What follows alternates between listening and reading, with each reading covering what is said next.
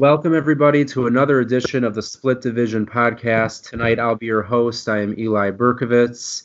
You can find me on Twitter at Book of Eli underscore NFL. I am here tonight with Max with the Bears, Brett with the Vikings, and Gerbs with the Lions. You can find them all on Twitter. Max at Max Markham NFL, Brett at MN Vikes Central, and uh, Gerbs at Max Gerbs on Twitter.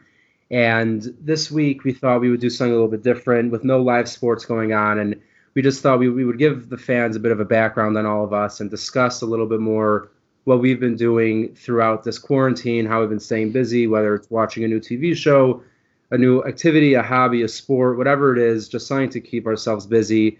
So, uh, Max, why don't you kick us off with what you've been up to? Yeah, man. Uh, I I like to work. That's one thing I like to do. I like to spend time with my kids.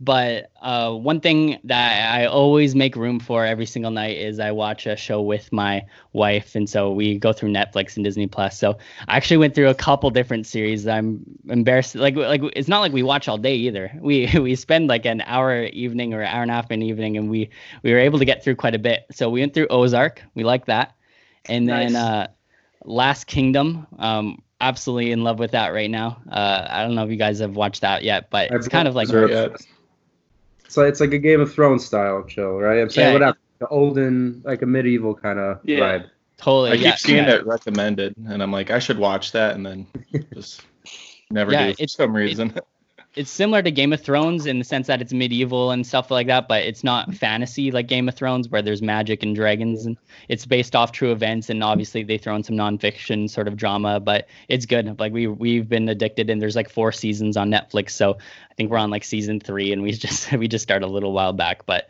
yeah, that that's pretty much pretty much it. I think we went through a couple other series, but those were our favorites for sure. All right, um, Brad, what what have you been doing out there in Minneapolis? Um, it's been a little crazy. Um, uh, but uh, yeah. my wife and I actually had a kid in April. We had a, we had our oh, son man. in April. So um, I think all this kind of started in March. So she was just getting to the end of her pregnancy, and oh. you know, at, at times I we thought maybe I wasn't going to be able to even go into the hospital room with her. So it was kind of a stressful time, but then everything went well, and I was able to go in and everything went great. So I've been pretty busy watching the kid, and it's been kind of a blessing that I've been kind of been able to stay home with her too and help her out since I haven't been able to go to work really all that much as well. So we've been kind of tag teaming that with our son, and it's been good. So you know, extra support for her and for him. So you know, it's kind of a blessing in disguise on our end. Uh, but uh, that's also given us more time to be together and just enjoy it as well. But other than that, we've been watching a little Netflix too as well. Um, she, we're kind of late to the party, but my wife is hooked on Grey's Anatomy right now, so I, I got to listen to that. Kind of uh, party. I feel like that was 20 years ago party. Right. That might be late too. Yeah, yeah. I don't know. so I'm always looking up at that every now and then. But other than that, I think we watched All American as well. Finished that that's one as well. One. That's a good. That show. was a pretty good one. So, um, but yeah. other than that, yeah, been super busy with our boys. So yeah, I guess the timing, in a way, like you said, it, it was rough, but it also kind of couldn't be better. So you right. are get to be sure. around home. And Gerbs, yep. I know you're in uh, you're in up you're in upper northern Michigan right now. So yeah. I guess doing a little bit of vacationing. What else have you been doing? Oh man, so quarantine started like for those listening who don't know, I teach third grade, and uh, when everything happened with uh, COVID and whatnot, I had to teach online, so that kept me busy for a couple hours a day. But um, I just I've been trying to find ways to keep myself busy, just learning new things. I built a PC, so that was always like that's cool. One of those like I was proud about that. I've been playing so much Skyrim on there, just modding the crap out of it. But um, that's like I'm really late to the Skyrim game. Like I just got it and just started playing now. You know, 11 years late. But um, other than that, I don't know. I uh, left DC to come back to Michigan to see my family for a while. So I'm up in northern Michigan just hanging out with some people and, uh, you know, socially distant. And um, yeah, other than that, I don't know. I just watch everything that comes up on Netflix at this point. I'm going through like a series a day. And uh, yeah, I'm just being a lazy slug and it's wonderful. I feel the same way. You know, everyone's saying that they're, they're sick of quarantine. I'm like, this has kind of been a dream for me because I'm watching TV shows all day. I'm watching football, getting to do more writing, this, that. So yeah, I mean, if you do it right, it could kind of be a great thing. I mean, oh, yeah, yeah, like I, I basically I decided to go on NFL Game Pass. They have games early as 2009. So last week I started week one, 2009, and I'm just gonna basically go from there through the last 10 years of Packer football just because why the hell not? It should be fun. watch, watch Aaron Rodgers start start to finish. Well, not finish, but till now. And so I've been doing a lot of that, a lot of football, and honestly, like I've been looking. Maybe you guys can help. Been looking for a new show to get into, but I've been doing a lot of rewatching. Just rewatching. It's always sunny in Philadelphia, which is like my go-to. Um, definitely some Family Guy thrown in there. You know, once you get to like one, two a.m. and you don't even know what's happening Family yeah. Guy's perfect way to go uh, with your nights. So that's what I've been doing. But yeah, I think everyone right now is just looking for different things to do. So whether it's a show or being active, everyone listening, I hope you're doing something other than sitting around all day like me. But um, this week, for the first time on the Split Division podcast, we opened up our mailbag to the fans on Twitter and Facebook also, I believe, um, and offered anyone to send in questions and we would discuss them on the show. We got a lot of really good ones. I don't know if we'll be able to get to all of them, but whoever sent it in, we really, really appreciate it. Keep doing it every week. We'll try to get through some each week. But um, to start us off with the first one, I think this one's interesting, kind of discussing each team. We, we brushed over it last week, but we could do it again real quick. Each team has some key free agents, you know, key, key guys entering the final year of their contract. The Packers, maybe more than anyone, with four of their more key players entering a contract year. So I guess um, I want to ask you guys, and this question is coming in from Tanishka Mascara. I believe she's a Vikings fan. I've seen yeah, her seen her in the Viking world before. So she wants to know who is most which which if you had to pick one free agent on your team or one guy entering their contract year that's a lock to make to get an extension, who would you pick? Uh, we'll start with Brad because it's uh, it's a Viking fan. Um, as much as people are saying Dalvin Cook and the Vikings aren't going to come to agreement, I have a hard time seeing it actually happening. Um, I don't want to pay him big money, uh, but uh, Mike Zimmer is such a run the football kind of guy, and we use Dalvin Cook, you know, so much in our offense. I don't know how we're to just let a guy go like that. So um, I'm hoping we don't overpay him too much, but I'm kind of confident that Mike Zimmer and Rick Spielman are, you know, planning something up for Dalvin Cook, and I I, I don't see it not happening honestly. Um, but other than that, I hope we do get an extension with Anthony Harris as well. So that's another guy um, to team with Harrison Smith. So uh, those two guys are the biggest guys for sure. So it'll be interesting to see uh, what will happen. But um, I think it's think, leaning towards. You go ahead. Do you think if Mattison maybe takes another step they could be closer to not bringing him back if they don't get a deal done before the start of the season? Yeah, I you know I I think Alexander Mattison is a very good running back. Um, he he averaged actually averaged more yards per carry than Dalvin Cook did last year. I mean, it's on more of a limited basis, but um, he's shown a lot of flashes and everything like that. He did have I think two or three fumbles last year, so that's something to look look out for. But he was healthy every game, unlike Dalvin Cook. Um, so if they are confident in Alexander Mattison, I could maybe see it happening. Um, you know, they are high on him. They drafted him in the third round last year, even when we did have Dalvin Cook on the roster. So that says something as well. So. I mean, yeah, it'll be interesting because you want to say you want to see Cook have another full season because he hasn't done that yet. It's almost like the Aaron Jones situation. They're mm-hmm. full of talent, but they've only put together one full season Right. So you're gonna have to see how it goes. But I mean, it'll be interesting if they're forced to pay him before the start of the season. It's gonna be really interesting to see how that yes, goes. But um, all right, Gerbs, why don't you go for the Lions? Who is the right. the number one contract year guy that is a lock to come back? Um, well, I know I mentioned this in a previous episode, I think episode two or three, but uh, right now the Lions are looking at the fact that they only have one receiver out of their like 11 on their roster um, under contract after this season. And so uh, I think the biggest one is Kenny Golladay. You know, it's there's a lot of guys to look at, but you're looking at the youngest and honestly probably one of the behind Stafford, he's probably the best player on the team. And you know, I, I, mean, like this season, if he has a big enough year this year, I could we could be looking at. He was a Pro Bowler last year. I could see him being a Pro Bowler again this year. Um, you know, this guy he could even hit All Pro if he has a big enough season and Stafford's healthy. So I feel like if the Lions want to turn things around, because this franchise is just like a miserable year after the year, just always botching contracts and letting players leave. If they want to turn this around, they need to pay him a lot of money and not do what they did with Calvin Johnson, where they had a star receiver who, you know, big bodied, athletic star receiver who they let just, you know, get beat up and then leave and, uh, you know, just all of a sudden kick him to the curb. Like, I, they can't do that with Golladay because Golladay will get signed by a way better team if uh, if the Lions don't give an offer, and he will torch us for the rest of his career. So yeah, Kenny Golladay for sure. Um, I don't care. The Lions have a ton of cap room there was a discussion on Twitter today about how much to give him, and my response was all the money the Lions have. We don't need yeah. any new players. I don't mind if we keep the roster we have now, keep paying them, and all the leftover money just goes to Kenny Golladay. So the Lions you, need him. Do you think that if, if let's say Stafford either has a hard time staying healthy because of the back thing, or or let's just say doesn't have a great year, and they and the Lions are potentially looking at like a rebuild because people were discussing them taking Tua at third overall. Like that yeah. was conversation. So let's just say the Lions finish this year four, you know, five and 11, four and 12 are signing. Stafford doesn't come back to what he necessarily was before the injury. Do you think they could just say, you know what, we're not going to pay Golladay that kind of money, and we're going to do a rebuild and draft a quarterback early and potentially move on from Stafford and just blow the whole thing up? Or you think, or you think no matter what, even if it's a new QB, they got to bring Golladay back?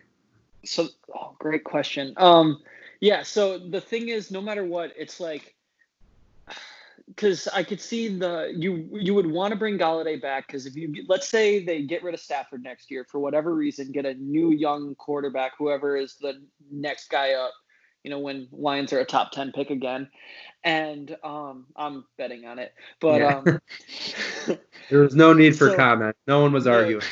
exactly, I know. But so if you get a young quarterback, I feel like a receiver like Golladay would really help them, you know, kind of get That's acclimated into the league early.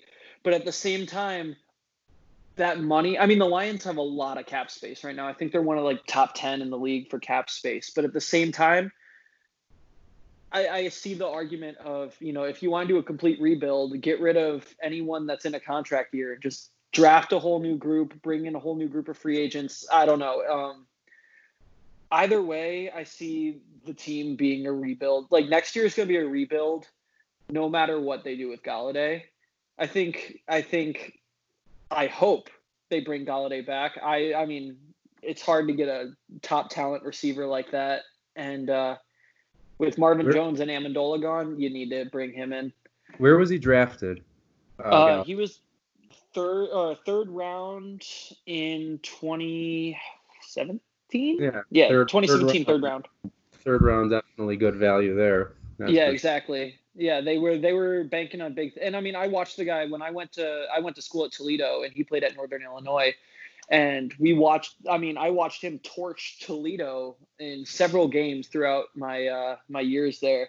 So I mean, I've I've seen the talent he has, and uh, you know, I, I knew when the Lions drafted him, they they meant business. Like he's not a uh, experiment or a depth guy. He they want him to be wide receiver one for a long time. So hopefully they keep true to that and pay him.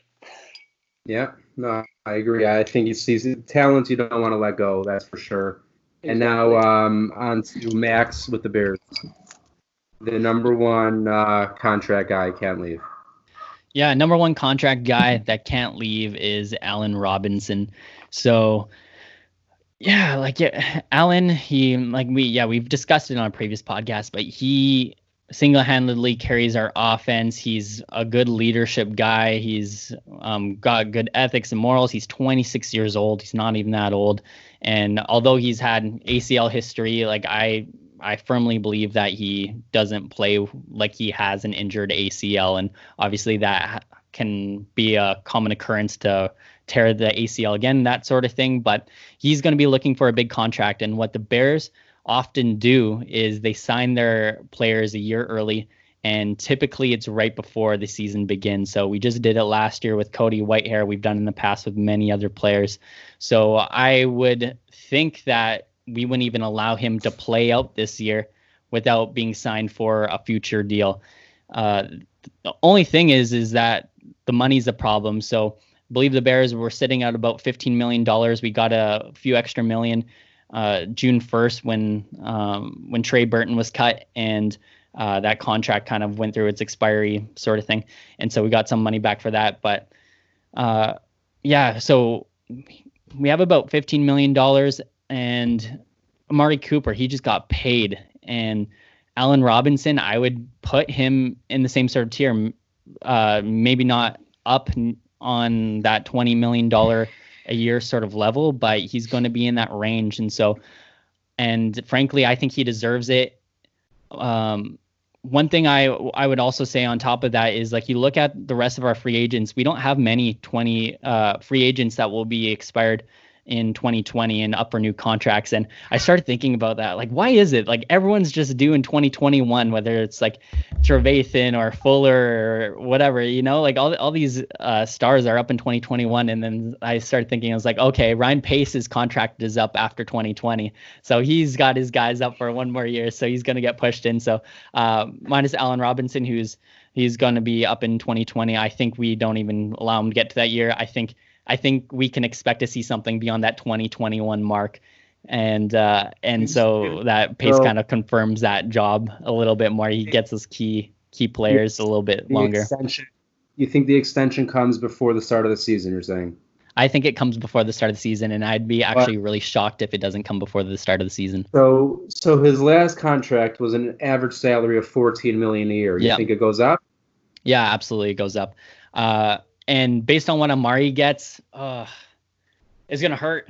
It's gonna hurt, and we need we didn't. Uh, for me, like I mean, there's no doubt your offense needs him. Without mm-hmm. him, nothing. Yeah. But I don't know why. I just feel like I don't know. Maybe it's because I look at the Bears' offense and it's like there's not necessarily pieces around him where it's like usually you have like that one, then you have like really. I guess you need Anthony Miller to step up because it's almost like you're paying your whole wide receiver thing to one guy and they're going to have a ton of guys that really don't make an impact. So yeah, I feel like Anthony Miller and the tight ends need to step up because otherwise Robinson's going to get triple teamed every time, and it's not not going to be a good situation. But I agree. I think if the Bears were signing anyone, it better be Allen Robinson because without him, you don't have an offense. So I agree with that. And for the Packers, it's really tough because, as I mentioned, we have four guys that, in a lot of fans' opinions, are guys you can't lose. That's David Bakhtiari, Kenny Clark, Aaron Jones, and Kevin King.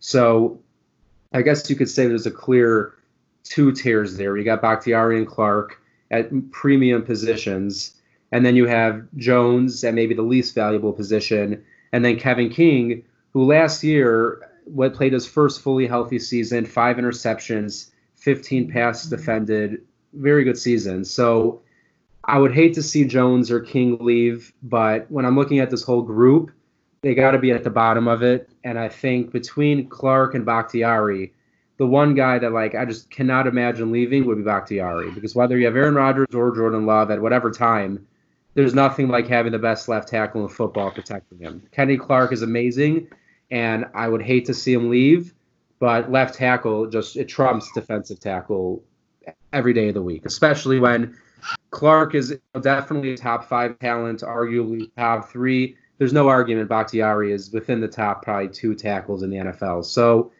I think when it comes for the Packers, Bakhtiari needs to be their number one priority. I don't know if it happens before the start of the season, but he mentioned that him and both both sides are motivated to make a deal happen. So I think I think Bakhtiari will be the first one signed of that group. And now moving on to our second question, and this one comes in from at or punt. What is your favorite moment in any divisional game? Let's say, let's just call it the last 10 years. So, you know, most of us can uh, reminisce on that. So, uh, Gerbs, go for it. All right. All right. Week 19, 2016 season. Um, Lions versus the Vikings. And uh, it, the game is in overtime. It's a tie, 16 16. Stafford throws it to Golden Tate. Harrison Smith tries to bring him down. Brett's already angry about this. Harrison Smith tries to take it down. Tate does a spin move and then stiff arms his face right into the ground. Runs over. Sendejo is waiting for him in the end zone, and Tate just completely flips over, shoves his ass right into Sendejo's face during the flip, and then lands in the end zone for a touchdown game winner. That 2016 season overall was Stafford's comeback season with eight fourth quarter comeback wins, especially in that either overtime or those last few minutes. I believe both Vikings wins that season came, or like we won beat the Vikings twice, and both came in like end of the game, you know, that kind of fashion. But that one, like I'm Golden Tate was my favorite Lions player for a really long time. I think that was the Golden. first Lions jersey I bought in recent history. Um, actually that's the first one I've ever actually purchased for myself. And yeah, like Tate just he would make the Vikings look silly. And I miss him so much because I mean now the Vikings just trounce the Lions like it's nothing. But you know, with Golden Tate and Stafford thrown to him, man, like they made Xavier Rhodes was his son. just like Tate, or, or so same with Marvin Jones, but man, Tate like would just dominate that field with uh, against the Vikings. So yeah, that one probably my favorite moment because I thought the Lions were going to lose it. I thought they were going to blow it in overtime, and instead, Golden Tate made the most theatrical win I think in Lions history right there. Yeah, I am not a fan of Golden Tates at all. Uh, Hail Mary uh, memories, but um, that play was pretty exciting. I'm not going to lie, that play was pretty cool. I definitely remember it. And I guess because that play went against the Vikings, let's just go to Brett then. Uh, your favorite divisional memory? Yeah, Gerbs, I could have I could have went the rest of my life without remembering that game. I appreciate it. Every time I see Golden Tate, I just think of that play, and I'm just like, ugh, you know. Well, but that's the way it goes. That, that that's division rivalries, so you know, that's what makes that what that's what makes football fun. But uh, my favorite memory the last five years is um, January third, 2016. It was Vikings versus Packers for the division at Lambeau. oh, um, this very well. Teddy Bridgewater did not play well. Um, Aaron Rodgers did not play well. It was not an offensive game. Um, Mike Zimmer used his defense, and you know he shut shut down Aaron Rodgers and the Packers offense. They only gave up 13 points. Um, I think Rodgers threw an interception at the end of the game. Xavier Rhodes actually intercepted him in the end zone. So let's let's let's not pretend like you know through a he threw a Mitch Trubisky duck in middle of the field. Yeah. I'll give it to you. That bad, but I'm glad we're roasting the Bears in the middle in a of different this conversation. Yeah, yeah, the Bears. Yeah. Yes, good. Thank I you.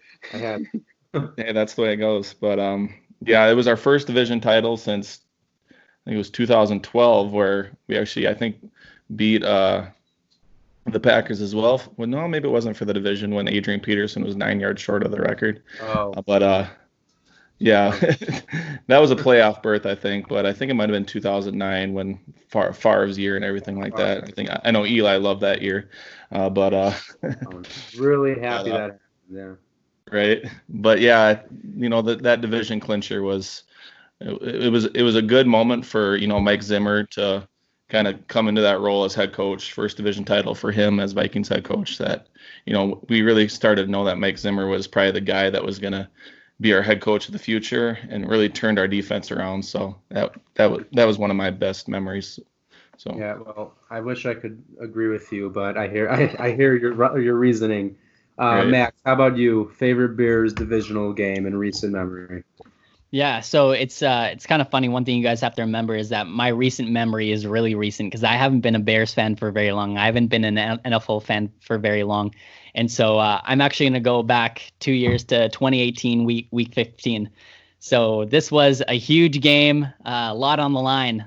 Bears can clinch their first division's uh, title since I believe it was 2011, and Packers are looking for a playoff spot. So there's playoff hopes on the line, and uh, there's lots of animosity building up. Lots of I just remember a lot of Twitter rage going on uh, before this game, and and then uh, Aaron Rodgers drops a commercial with Bose and and it's uh, he puts on the headphones and then drowns out all the Bears fans and then just starts dropping dimes and stuff. And it was like oh like I was just like remember praying like God, if there's just one time, just give me this one one game, you know, and and especially after the big heartbreak that happened in Week One, like where in front of every uh, the entire NFL, injured Rodgers comes back and just blows us apart, you know, and so this game is going the same way. Uh, three quarters of the game, the Bears are leading. We get into about uh, four minutes left, I believe, in the third quarter. That's when uh, Rodgers ties things up. It's like a 14 14 game. And I remember Bears Nation is just like, it's happening again. I can't believe it. It's happening again. And, yeah. uh, and then all of a sudden, tr- fourth quarter, Mitch, he, he sometimes shows up, sometimes he doesn't.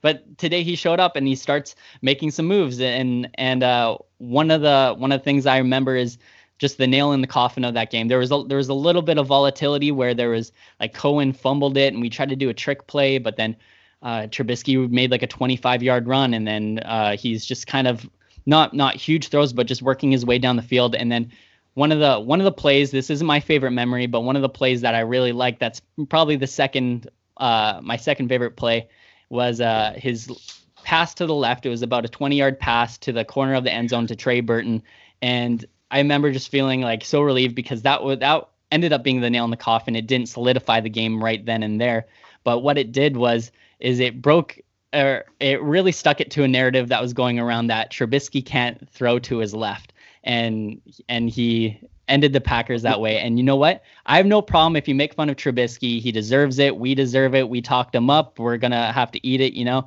But the one thing I never really understood was throwing to the left. Like the the more accurate representation would be throwing down the middle. He he can't throw down the middle deep. That's usually where he he's off. And uh, often when he's on the run, whether to the left or to, to the right, that's when he's at his best. And that's something that Bears Nation, we've really noticed that dropped off in 2019. However, getting to my favorite play. So a couple more cool plays happen where uh, Max sacks Rodgers and Rodgers trying to come back and you see him loading up for that big Hail Mary and then Floyd gets to him. And then all of a sudden, yeah, there's uh there's a couple minutes left in the game and um, and Roger starts working his way down, and it's about a 10 point game at that point. There's still enough time uh, on the clock in order for Rodgers to complete his comeback. And what happens is uh, Eddie Jackson gets, uh, I think it was unnecessary roughness penalty. And so you guys are first and goal. Uh, and so it's like, okay, well, they're obviously going to score a touchdown, hopefully. And we're already preparing for the onside kick.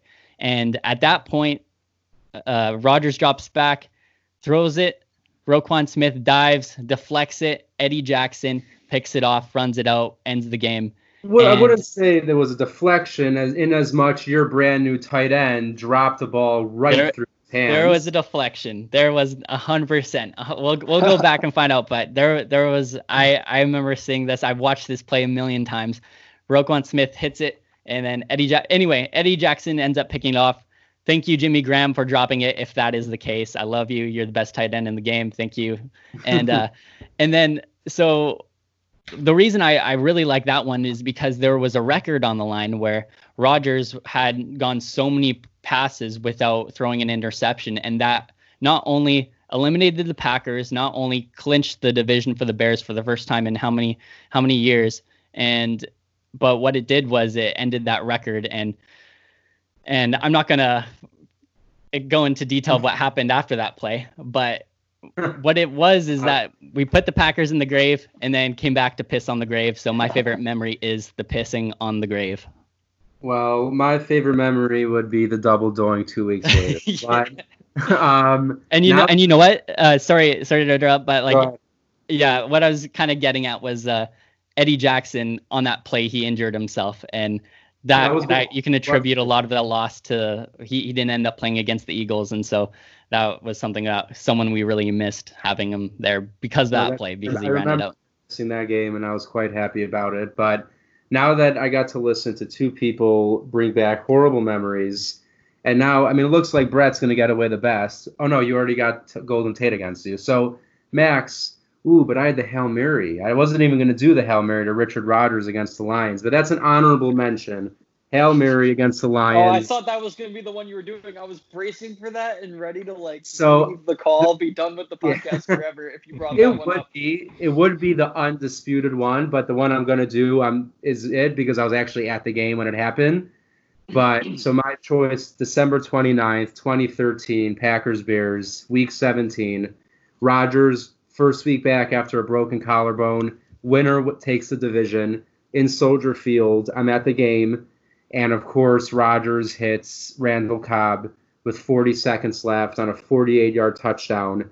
And the end zone where Cobb caught that touchdown is actually where I was sitting. I was about maybe 15, 20 rows up. And I just still have that image of, of Cobb running down the field, waving his arm wide open because Chris Con- Conte, the greatest safety mm-hmm. history, just, swear word in Chicago. Yeah, he just stood flat footed at the first down line let Cobb go right past him. And honestly, yeah, it was one of the better memories probably in my life. Just being there, watching the touchdown, getting to walk through the court, the concourse after, seeing Bears fans. I mean, the look of dread on some people's faces. I'm not a bad guy, but I'm not gonna lie, it made me a little bit. um, that was that was that was a, that was a fun game for me, but yeah. Uh, yeah. um, uh, Bringing up that uh that hail mary one real quick though, I'm not an angry person, but that Aaron Rodgers hail mary to Richard Rodgers, I punched a wall. Like I am not that person ever. I am not like the you know get angry and break stuff kind of person. But like that one, I was so mad. I ah, punched a wall and went so to bed. Great. It was literally my girlfriend at the time was next to me, and she's like, what are you doing? I turned off the light. I'm like, I'm going to bed. You need to leave. Like I was just so mad at the world. I'm like, yeah. no one's allowed to talk to me after that. Oh, I would, I would be. I mean, the best reaction to that is Matt Stafford falling to his knees on the sideline. Or that was know. Calvin Johnson. That was Calvin Johnson. Oh, was Calvin Johnson. Just yeah, and standing behind him with just this look of like, yeah. that really See, just happened my stepdad was at that game and he said that literally like you could hear a pin drop through the city of Detroit leaving the stadium and walking back to the cars. It was literally like everyone just walked out just miserable. I mean, it was insane. It was untimed. It wasn't just like, you know, 6 seconds. It was an untimed play because of a penalty which because we went into. because of a controversial screwed the Lions again. Look, hands to the face all the time. That's what I have to it say. It touched his shoulder. Okay, anyway, sorry. Let's, let's move on to the next question. I can't next handle this question. next question, and this one comes in from Uncle Mike twenty one. Um, how hot is Matt Patricia's seat heading into 2020? So Max, you got to start us off. I mean, Gerbs, you got to start us off here with uh, yeah. Lions. All right. Um, oh, it's hot. It's it's it's hot, and not just Patricia. I'm gonna I'm gonna expand on this. Uh, I'm gonna take this question one uh, one step further. It's the entire front office like is on fire right now. It's it's not even like the hot seat. It's just the owner sitting there with a fire extinguisher, just waiting to see how bad it gets. Um, I mean, again, I, I mentioned this a couple episodes ago, but Martha Ford pulled aside some reporters to let them know uh, she gave a talk to them saying that if Patricia and general manager Bob Quinn don't take this team to the playoffs in 2020, they are out of a job. And I can assure you, they will not be getting another job in football if that happens. And to put Patricia in perspective, Jim Caldwell, who I never understand why the Lions decided to get rid of him. They were like, "Hey, they're nine and seven. That's not good enough." To the coach that took this awful team to two playoff or I think he took him to the playoffs three times in his like five years as the Lions head coach, which you know unheard of. And you know, with almost all winning records, and all of a sudden we went from two years of nine and seven, and yeah, all of a sudden they're like, that's not good enough. They fire Cald- Caldwell. They bring in Matt Patricia. Patricia takes us to a whopping six and ten his first year, gets us a number eight overall pick. And then year two, oh, don't worry, you know, first, first year head coaches always have a bad year. Year two is where they turn it all around. 3 12 and 1. we got Jeff Okudah with the third overall pick. And I'm banking on the Lions taking another top 10 pick this year. Probably, I have no idea who they'd take. It's way too far out to decide. But I, I don't see them fixing any of this. I mean, I know there's always the talk of Patricia losing the locker room. Let me tell you, like when you hear those interviews from former Lions players who talk about how much they hate the guy, you know, like I, I just I don't see him coming back. And I think part of it, even if the current players like him, I just think that he's brought too much bad press. Just too much bad things have happened. I will say I don't think the Lions will get rid of him and uh, general manager Bob Quinn mid-season. I never see that ever working out well for any team. I think they'll wait till the end of the year, scout out their options, just let them go. You know, play this one out because who knows? They might turn it around. I don't have high hopes, and I'm normally a very optimistic person, especially when it comes to the Detroit Lions. But I just uh, Patricia, this defensive mastermind, hasn't done anything to make me think wasn't that there, he is.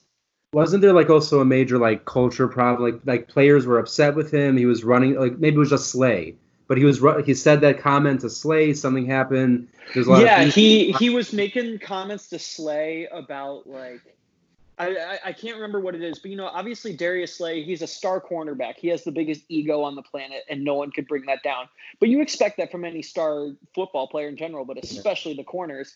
But like Patricia just actually like insulted him to his face, and I can't remember what the actual quote was, but and then um, even like a backup tight end, Hakeem Valles, uh, came out and said that like the things Patricia would say to the team, he'd basically be like, he thought he was motivating them, but he was actually just being a complete asshole to them and bringing them. down. He was down trying to and, be the Belichick, right? Like that was his thing. Like yeah, and and uh, like I'm gonna say, spoiler alert: if it weren't for Tom Brady, Belichick wouldn't be the coach he is.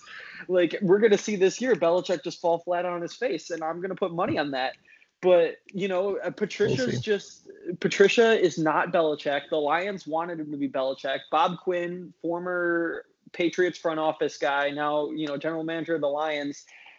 I, they're both going to be gone. And I mean, even when when the owner, the ninety something year old owner, says, "I'm going to fire these people if they don't get my team a playoff win," I think her mind's already set, regardless of what happens. So yeah, that's that's my answer on that. Patricia's out of here. So yeah, the quote the quote was Patri- uh, Darius Slay posted a picture of a wide receiver, doesn't say who, on Instagram, and Patricia told him, um, and he and then Darius Slay says, and Patricia told me, stop sucking this man's private.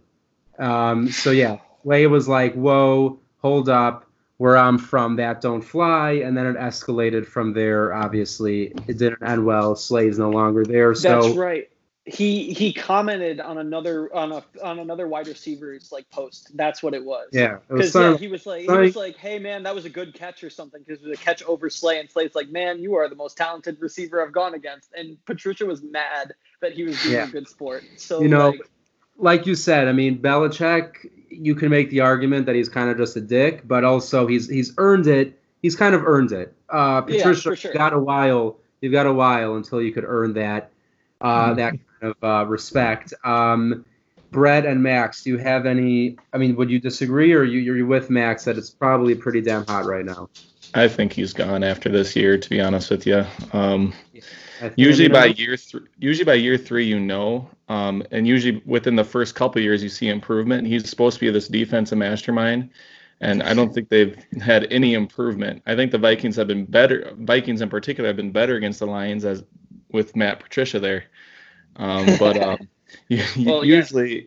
usually you see it like with Mike Zimmer. Even we were three three and thirteen with Leslie Frazier his final year. Uh, Mike Zimmer came in. We were seven and nine, and then we won the division in year two of Mike Zimmer at eleven and five.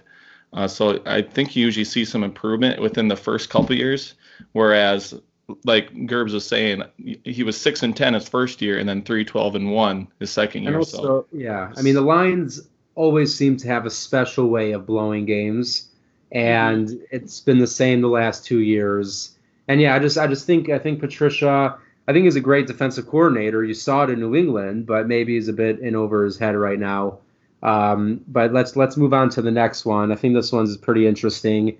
This one comes in from SJ Steve nine on Twitter, um, and he wants to know besides divisional matchups, which one game do you think will be the biggest game for your team, the most difficult, the premier game for your team outside of the division. Uh, Max, go ahead.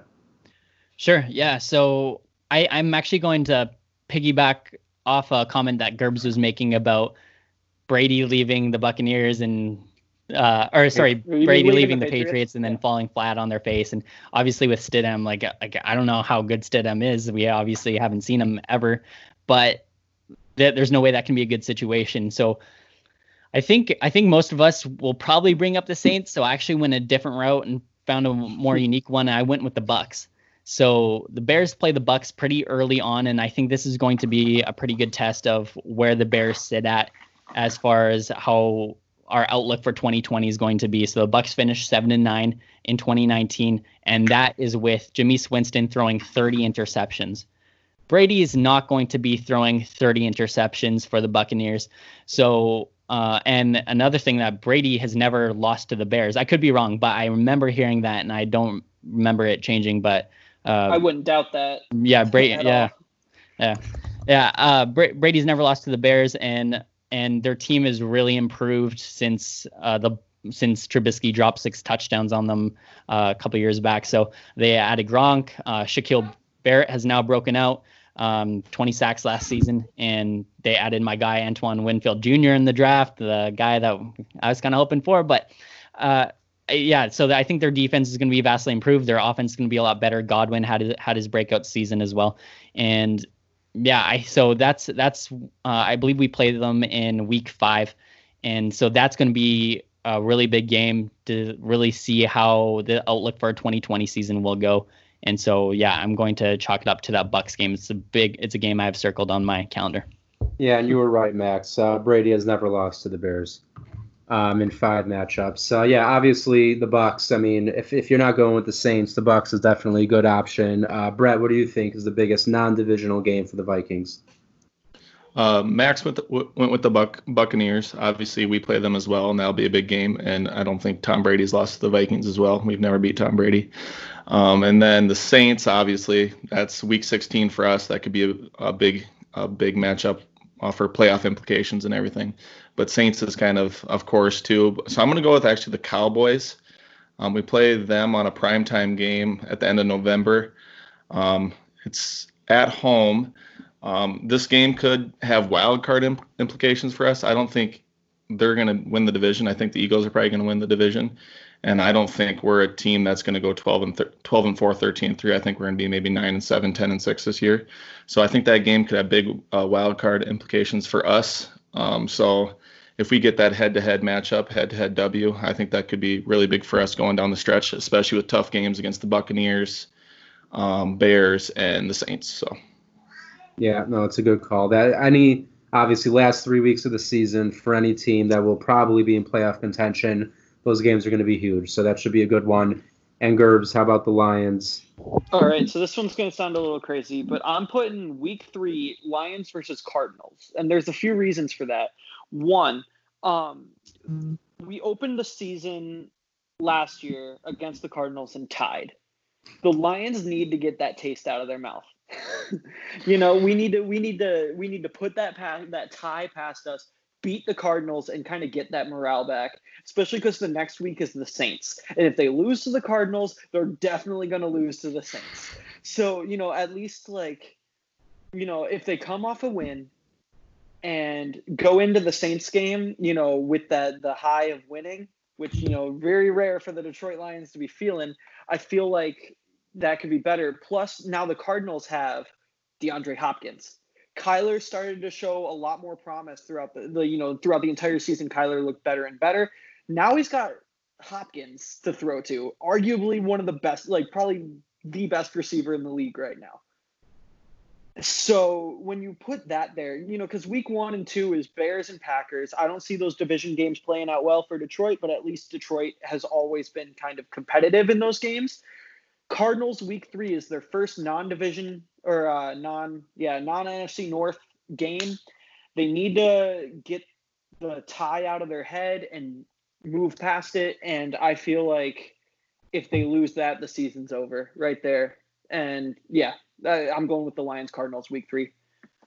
Uh, yeah, I hear that. I mean, any look number one. Once you get past week six, does any Lion game matter? I mean, no. no. Let's just be real. So, um, no, but it is a good because by the way, last year not only did it, did you tie, you were leading so late in that game, and Murray was playing so terribly, and then for it to end the way it did, it was shocking. Yeah, was the also- fourth quarter, our defense just decided they the defense essentially just like stood there and let Murray just do whatever he wanted, and that was that was the Good issue. Thing your head Again, coach. that goes back to my yeah, yeah, exactly. Matt Patricia, this defensive guru, who yeah, like and no matter, even with the players he took from the Patriots, still let that yeah, happen. that was uh, I hear that even though it's a bit of a random call after, and also you play them every year and it's always a wild game, so it's probably going to yeah. be another one. And then for the Packers, I mean the Packers, in my opinion, have the hardest schedule, and just like you guys, is the Saints, of the Bucks, a lot of good options, but. I have to look at week nine, Thursday night football against the 49ers. Uh, it's pretty self explanatory that's going to be a huge game. Lost to them twice last year in terrible fashion, including the NFC Championship. And this will actually be the fourth game of that stretch I mentioned last week where they play the Bucks, Texans, Vikings, and then Niners. Three of those being on the road, and that includes the Niners game is going to be in San Francisco once again. I don't know how they keep playing in San Francisco, but whatever. The NFL schedule makers hate the Packers. We know this, but obviously that's going to be a huge game because when you're coming off the Bucks, Texans, and Vikings, it's not the craziest thing to think you could be one and two out of those three games. And then that fourth game, it's going to be important midseason against an NFC contender. It could have potential seeding implications in the playoffs. So Packers Niners Thursday night football that should be one of the marquee matchups for the entire NFL season, honestly. So that'll be a good one. And here, this will be our, our final our final question of the day. This one coming in from Nico underscore Stadler. Um, which team in the NFC North will represent the most Pro Bowlers for the division? And I guess uh, maybe name or predict who those Pro Bowlers will be. Uh, Brett, go ahead. Well, obviously, um, we don't want to play in the Pro Bowl. That's that's the main goal. but um, if it comes down to that, I think it, it'll either be the Packers or the Vikings um, with the most Pro Bowlers. I mean, the Packers have David Bakhtiari, Aaron Rodgers, Aaron Jones, uh, both of the Smiths on defense. Uh, J- Jaire Alexander could, you know, be a Pro Bowler. Um, Jenkins, their center, who's really really good. Um, Davante Adams, obviously. Um, so you have a bunch of guys that are Pro Bowl caliber players on the on the Packers. Then you have the Vikings, who have um, Harrison Smith, who usually just makes the Pro Bowl every year, is just super solid. Um, Kirk Cousins, for as much heat as he gets, he was in the Pro Bowl last year. Um, Dalvin Cook, Adam Thielen, uh, Eric Kendricks, a handful of guys, Danielle Hunter. Um, so you know, I think it's between those two um, that have more of the Pro Pro Bowl caliber players. Um, but uh, you know, the Bears have some good players as well: Khalil Mack, Eddie Jackson.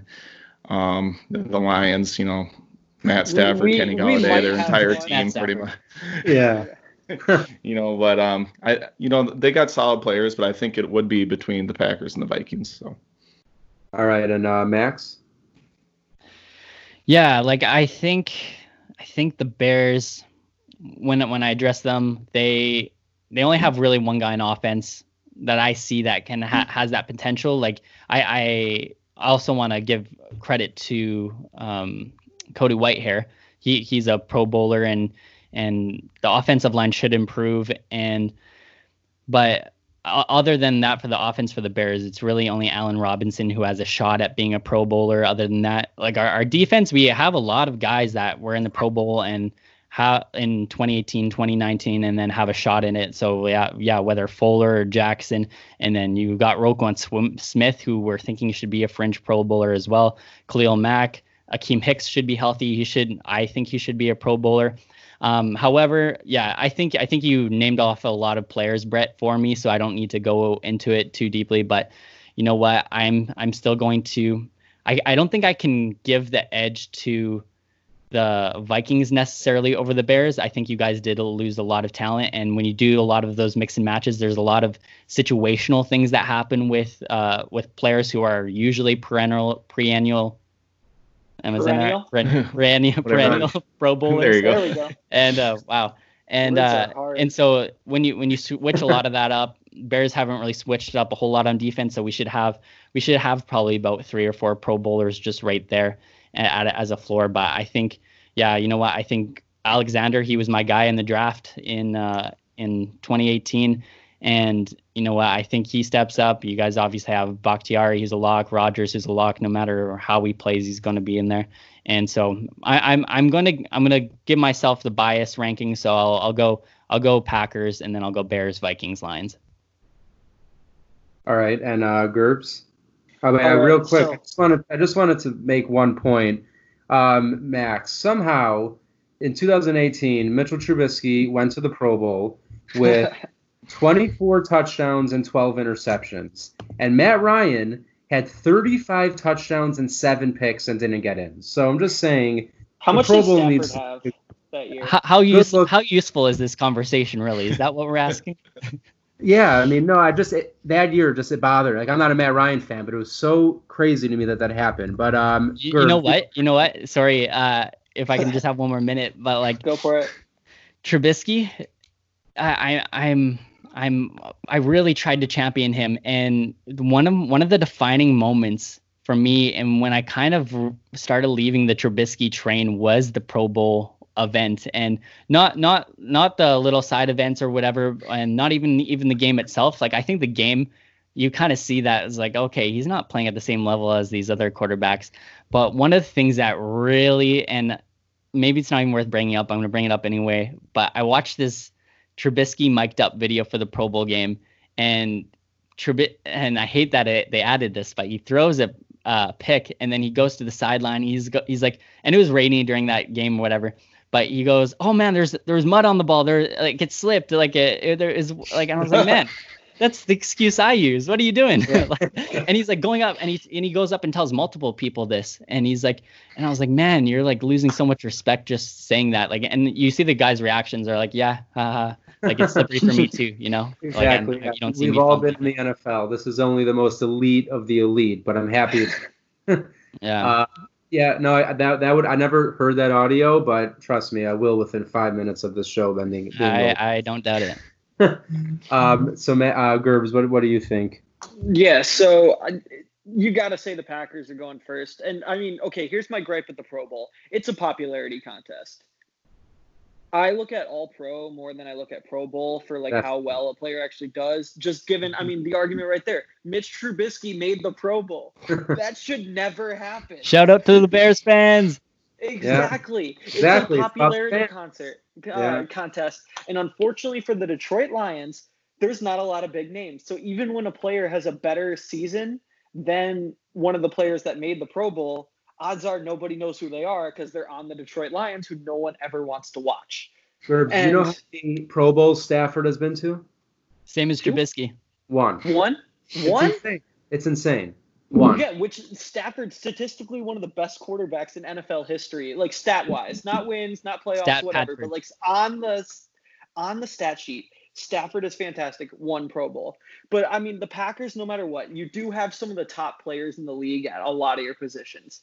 And like with yeah, that is I think it was Brett said the Smiths on defense. You got Clark, you got uh, offense, you got Bakhtiari, Adams, Rodgers, Jones it's it's it's hard to beat that. Vikings, you guys come in a close second. I mean, you have just so many big name guys, and like there's always opportunity. Bears, I hate to say it, you you always have more Pro Bowlers than Detroit. Detroit always has like one who's like an alternate who gets in because the guy who dropped out went to the Super Bowl or something, and so you know it's just it's it's heartbreaking. The Lions are not gonna have. They might have one this year, maybe Golladay. he was there last year. I'd put Golladay in again, but yeah, Packers. I'm giving it to them. All right. I mean, yeah. Look, I'm I'm not going to argue with any of you on those rankings. Um, but it is it is. I mean, the whole division obviously has some very talented players, and that includes the line. Even if you just want to talk about Golladay and Stafford, they're both yeah. at near the top of their positions. So a lot of great players. But yeah, I mean, somehow the Packers even though they're a very popular fan base, for some reason they're not necessarily always represented in the Pro Bowl a lot. Last year they only had two guys named, and then Kenny Clark eventually got added when someone dropped out. But Wasn't the I same mean, as Darius Smith? Wasn't he an alternate? Yeah, he ended up being an. I mean, he ended up being an alternate. The guy should have been an All Pro, let alone a Pro Bowler. He was exactly right up there with the best pass rushers in the NFL. So the Pro Bowl, in reality, we all know is somewhat of a joke. But I do have to go Packers. I guess I would go Vikings second. I mean, you got Cook, you got Thielen. Kendricks is always underrated, but he always makes the Pro Bowl. Harrison Smith is terrific. And then the Lions and Bears are both going to probably, you know, fight to get anywhere between, you know, two to three, four players in. I guess the Bears better chance. You got Khalil Mack and uh, Eddie Jackson right off the bat. That are based. Fuller should should be a lock. Fuller, yeah, Fuller also. Fuller should make it. Um, how many how many Pro Bowls has he made? A couple. So he was he was an All Pro in 2018, and then he 2018 was his breakout year, and that's when he was All Pro, and then uh, 2019 he was a Pro Bowl. But you know what? Like he, he, it's not even that he's like like he's very talented. He's very instinctual, very smart, and but he he's just a guy who just kind of feeds off the benefits of reaps the benefits of the pass rush and that sort of thing. He just gets a lot of picks and and yeah. uh, sits in his zone and makes plays and and so yeah, that pass rush obviously uh, definitely helps him. So. Mm-hmm. That, that those will be all the fan questions for this episode. Again, everyone who sent in, if you didn't hear your question, we really appreciate it and keep sending them in. We'll try to get through a couple each week and do the best we can. And now moving on to our final discussion of the day. And as we've been going week by week, we've been ranking positions along the NFC North. We got through quarterback, running back, wide receiver, tight end. And now this week, we are going to go over the offensive linemen as a group for each team. Um, I think each guy will kind of just give a breakdown of their own offensive line, some strong points, some weak points, and then if you want at the end, maybe give a little bit of a power ranking for the division. Uh, Brett, why don't you start us off? Sure. Um, the Vikings, they their offensive line always seems like so like their their weakest link. Um, we didn't give up a ton of pressures last year, but it seems like you know the middle of the, the pocket always collapses on Kirk Cousins, and I don't know if it's him holding the ball too long, or it's just interior pressure gets through offense line. Um, obviously, our right tackle Brian O'Neill is by far our best um, offensive lineman. He's in his third year. He's just a really good guard or uh, right tackle. And then next to him, um, it's been Pat Elflein, and he's not good at all. I'm hoping uh, we have a guy coming in, uh, Dru Samia. He was a fifth round pick, not last year. He was a rookie last year. He's a fifth round fifth round pick, and I think they're really high on him. He's a mauler in the run game, and we know how much Zimmer loves the run game. So I'm hoping he can win the starting job over Pat Elflein because Pat Elflein just holds and gets beat consistently. And then we got Garrett Bradbury, who was a our first round pick last year, pick number 18 last year, and he was pretty underwhelming his rookie year. He was re- he was pretty good in the run game um, with their zone, zone scheme. Um, he's really good. He's athletic, but he seems to get bullied um, with the pass rush, and you know that's that collapse the pocket again. And Kirk's not the most mobile guy to get out of the pocket um, all the time. And then next to him we had Josh Kline, who we did for some reason cut um, this year. I have no why. I have no idea why he was obviously our second best offensive lineman. He was getting paid like five million a year. Um, so I don't know if he was clashing with the offensive line or offensive line coach or the staff or anything like that. But we decided to cut him to save like 1.3 million dollars or something this year. But he was by far one of our best offensive linemen. And then we got Riley Reiff, who is an average left tackle. I know it's hard to find average left tackles in this league sometime, but um, you know he's underwhelming as well. Gets up against Za'Darius Smith, Khalil Mack, any of those guys, and he just gets bullied. Um, so especially in the playoffs, you know, versus the 49ers, they just took advantage of Riley Reiff and you know got to Kirk. So um, for the Vikings, they're they're last in the division offense line. Um, for offense line, I'd probably go Packers, Lions, Bears, Vikings. So, yeah. All right, uh, Gerbs. All right, so the Lions' offensive line, I mean, has always been such a liability for this team, but especially this season. Honestly, like people even more knowledgeable about the team than me have no idea what this offensive line is going to look like this season because the Lions have so many guys who are plug and play at different spots in the line. We know as a fact left tackle Taylor Decker. We know that Frank Ragnow, our first round pick from 2018, will be, or 2019. Yeah, first round pick from, oh, I can't I think it's 2018. 2018, yeah. First round pick from 2018. Oh, yeah, because Hockenson was 19. Yeah, first round pick from 2018. He's going to be somewhere in the interior. He played guard his rookie year. He was center his second uh, his second year. He's gonna be there. Decker will be at left tackle. After that, we signed Vaitai, Halapoulivaati Vaitai from the Eagles, a guy who started 20 games in four seasons for like a hmm. five or six year ridiculous deal. deal. Hang on, so. I have the numbers. I have the numbers here, but like, yeah, five year, fifty million dollar contract. So for awesome. a uh, guy who started 20 games, and I get he was behind Jason Peters and behind Lane Johnson in Philadelphia.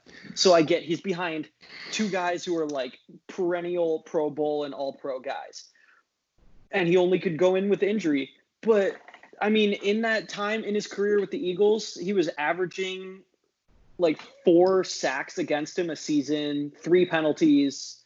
Like things, you know, like it's not the worst. You know, it's pretty average stats, but like that's not five years, fifty dollars, fifty million dollar stats. And then so Vaitai is probably going to be our right tackle. We drafted two guards, Jonah Jackson, who was a first team All Big Ten at Ohio State, who's played right guard his entire career. He will probably be our right guard. Logan Stenberg, we drafted in the fourth round. He was first team All SEC and a second team All American last year. The problem is, is that he has the most penalties of any offensive lineman in college football last year. But the thing is, he's huge. He, the guy's a monster. And like he's 6'6, 317 pounds. His nickname was Mr. Nasty at Kentucky because he would just rough people up, which is fun in college football. It's a liability in the NFL. But like I love his physicality as far as that goes. If he can find a way to like tone it down a little bit, but keep the energy, that would be great. He might be our left guard. If not, it's Joe Dahl from last year, who actually did pretty well. He his career, I mean, last year was his first year as a starter, and he basically only allowed. I think he only allowed like two or three sacks. Um, only committed like one or two penalties, and you know that's kind of all you can ask for from a guy like I, I don't think he committed any penalties last season actually and then but then the lions have one two three four five other guards as backups who have been starters for their for a team in the past. So you have kenny wiggins who started for both san diego and detroit. You have josh garnett who started for the 49ers. Caleb benenoch who started for the uh, Buccaneers. You have Russell Bodine, who started for the Bills and for the Bengals, and Oday Aboushi, who started for the Jets, Seahawks, Texans, and now Detroit. And I think there was one other team in Arizona. So you have all these guys with starting experience who could easily overtake any of these rookies, but they also suck. so like there's a reason they're not starting on any of those teams anymore. So I don't know. The Lions, like it's there's such a question mark that I almost couldn't put a ranking in, yeah, Green Bay's the top. There's no question. I really like the Bears line. I'd probably put Lions third and then Vikings last. Because I mean the Lions do have proven guys with Decker and Ragnow. Vaitai has held his own. Joe Dahl held his own. Like not great, but not bad. I'd say very average. And then whichever rookie we plug in for right guard, no matter what, it's a first team in a very competitive conference and someone we can look forward to watching. But yeah, all right, and uh, Max for the Bears. Yeah, so uh, I'll I'll keep it nice and short. Uh, Charles Leno, left left tackle, and sorry, I'll go back. 2018, our offensive line as a whole did really well. Like they were really good, and um, we had a lot of guys that were Pro Bowlers or in the Pro Bowl conversation. 2019, like whatever happened, everything just fell off. Like, and we we didn't even change much. The only thing that changed really was that Kyle Long got injured, and so that's not good. And then uh, our defensive lineman, who was turned into a right tackle, who who's then kicked into right guard, he was our starting right guard for most of the season. So Rashad Coward, and and you know what? Like it was it was a really tough situation because you didn't know wh- whether it was like, okay, was it the fact that our quarterback wasn't playing well and not stretching the field, and so we couldn't get a run game, and then and then I don't know, we had different guys like uh, we we ended up switching uh, James Daniel, who is a college center, and Cody Whitehair, who is a college left guard, but they started off the season as Cody Whitehair is at center, James Daniel was at left guard, and then we switched up, switched up, and then we switched back again because it wasn't working out. And so it was a lot of questions, a lot of mixing up going on. So, uh, but yeah, just breaking them down individually. Charles Leno, he's a guy that's going to be either outstanding or just like, what are you doing? You're blowing this whole game for us, you know, like you like just penalty after penalty after penalty. Uh, switch over to the right tackle, Bobby Massie. He's a guy that's just like no one ever talks about him, and if you don't talk about him, you're, you're probably right. doing decent. He's not a big mauler. he's not opening up a lot of lanes or anything, but he's just a guy who just comes in, does his job, doesn't get paid very much. He he has a decent contract of like seven million dollars a season. So yeah, and, and he just comes in, does his job, whatever. Love you, Bobby Massie. Just keep doing what you're doing and let's not hear your name anymore. Okay. And then from there, James Daniels is a guy that we're like, we we all like, most of us had like a first round grade on him and and in 2019 he he yeah again he did that switch up to to center and I think one thing we have to remember is that he was 21 years old last year. He's 20 years old when he's drafted. So to be a center in the NFL, it's it's a takes a little bit of time to get that experience. So um, yeah, he, he's a guy that we we need to have a big year from James Daniel, and then Cody Whitehair. We absolutely love him. He's yeah, Pro Bowler. He's the only guy who looked really really competent last year and did well. Um, that being said, when I go into depth, there's a lot of question marks. Uh, I I don't mind that we picked up Jason Spriggs for the veteran minimum uh, to be a, a backup swing tackle.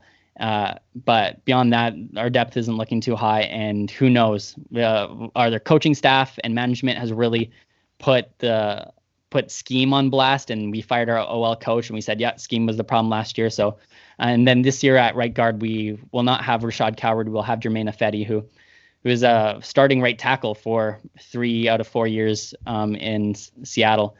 And so he he'll be an upgrade for from Rashad Coward, that's for sure. But it's like he hasn't played right guard in so long, so we'll see how that goes. Uh, a lot of question marks. Packers, yeah, I'll give you guys number one. Vikings last. Lions and Bears, you guys are a coin toss. You know what, Gerbs, I really liked the Jonah Jackson. I really like Jonah Jackson and Stenberg. He, he was a good pick as well. And so I so I'm going to say this 2020 I'm going to give it to the Bears. I think we just just the consistency and the fact that we've proven that we can succeed, that we've proven that before. I think we can get to that spot a little bit easier than a lot of the question marks that the Lions have. But in 2021, I'm I'll, I'll give it to the Lions. That's for sure. Thank you. Thank you for believing in the Detroit Lions. Once again, we got a, a pretty generous uh, ranking here for the Packers, so you're not going to hear any arguments out of me.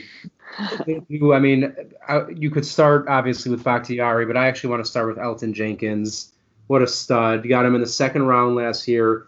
Last year, he played 616 pass blocking snaps, zero sacks he was. I mean, he should have. If he wasn't an offensive lineman, he would have run rookie of the year. You know, it's he was he was just incredible. He started. He came into week two, so he played I think 15 and a half games, and then you have the playoffs as well.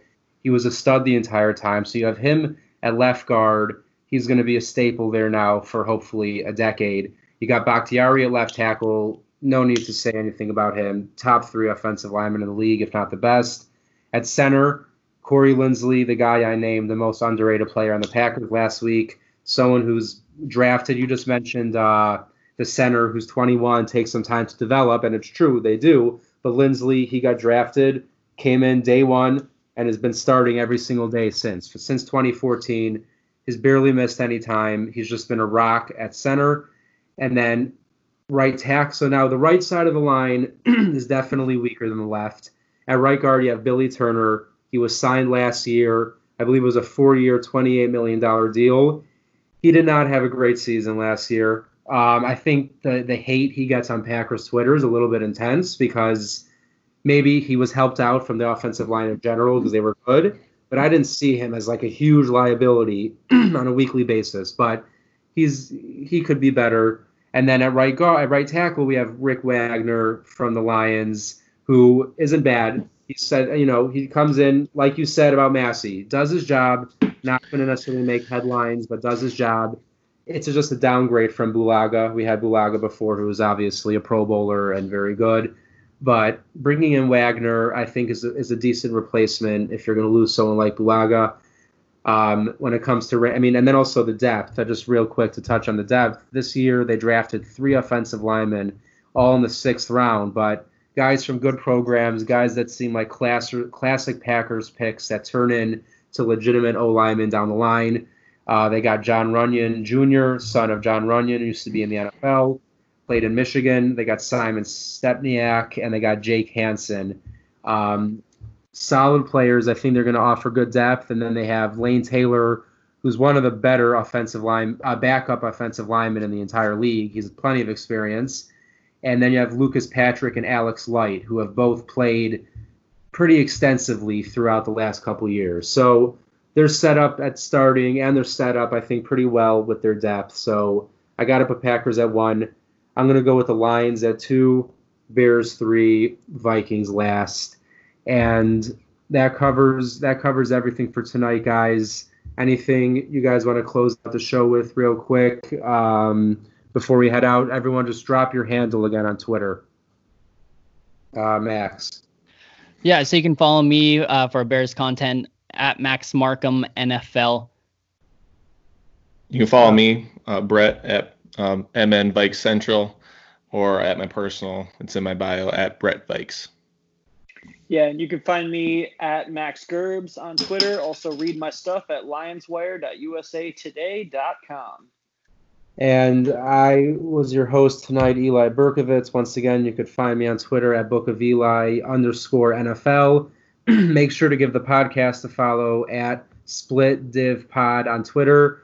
And for everyone out there listening on Apple Podcasts, we would really, really love any reviews you have on the show, whether you want to write a written review or just leave a star rating. We appreciate any kind of feedback. And we appreciate everyone for coming out and listening. And have a great night. We'll see you next week.